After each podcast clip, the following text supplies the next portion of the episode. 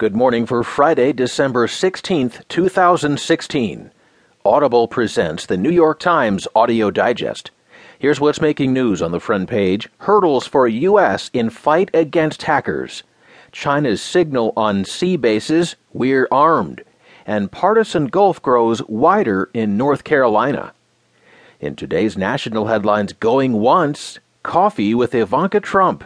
White supremacist is guilty in church massacre and scientists say the clock of aging might be reversible. In today's business headlines, hacked Yahoo records for sale on the dark web. Six generic drug makers accused of fixing prices. And California to regulate energy use of desktop computers.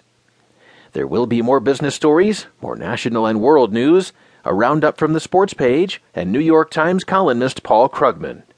Now, as selected by the editors of the New York Times, here are the stories on today's front page.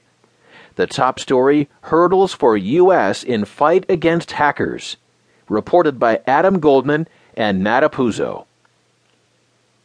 When a suspected Russian cyber criminal named Dmitry Ukrainsky was arrested in Thailand last summer, the American authorities hoped they could whisk him back to New York for trial. But the Russian authorities moved to persuade Thailand not to extradite him, saying that he should be prosecuted at home. African officials knew that if Ukrainsky got on a plane to Moscow, he would soon be back at work in front of a computer. The dispute over Ukrainsky highlights the difficulties that the United States faces in combating Russian hackers, including those behind the attacks on the Democratic National Committee. That hack influenced the course of a presidential campaign and was the culmination of years of increasingly brazen digital assaults on American infrastructure. The United States has few options for responding to such hacks. Russia does not extradite its citizens and has shown that it will not easily be deterred through public shaming. You can indict 400 people, they don't care, said Robert Anderson, who until last year served as the FBI's most senior executive overseeing computer investigations.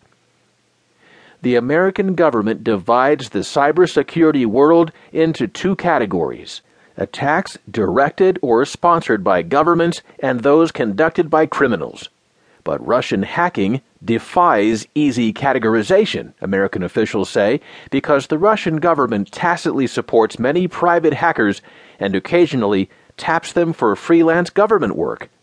In May 2009, for instance, Secret Service agents met in Moscow with their counterparts in the Russian Federal Security Service. The Americans said they were investigating a hacker who had installed malicious code in the software that some American businesses used to process credit card transactions. The hacker was stealing millions of credit card numbers and selling them. The agents provided a name, Roman Seleznev, and the aliases he used online. His father was a member of the Russian parliament. The Secret Service had followed his digital trail to Vladivostok, and they asked for help catching him. Within weeks, all evidence of Seleznev's online identity vanished. Rather than advancing the case, the Russian government had set it back, the American authorities believed. Prosecutors described their conclusion in court documents. Further coordination with the Russian government would jeopardize efforts to prosecute this case. The American authorities were left to pursue Seleznev by themselves. The Russians are not always uncooperative. This week, they deported a man wanted by the FBI on charges of stealing hundreds of millions of dollars from Wall Street banks. But Joshua Samuel Aaron, 32, who was arrested Wednesday at John F. Kennedy International Airport after arriving on a flight from Moscow, is an American, not a Russian.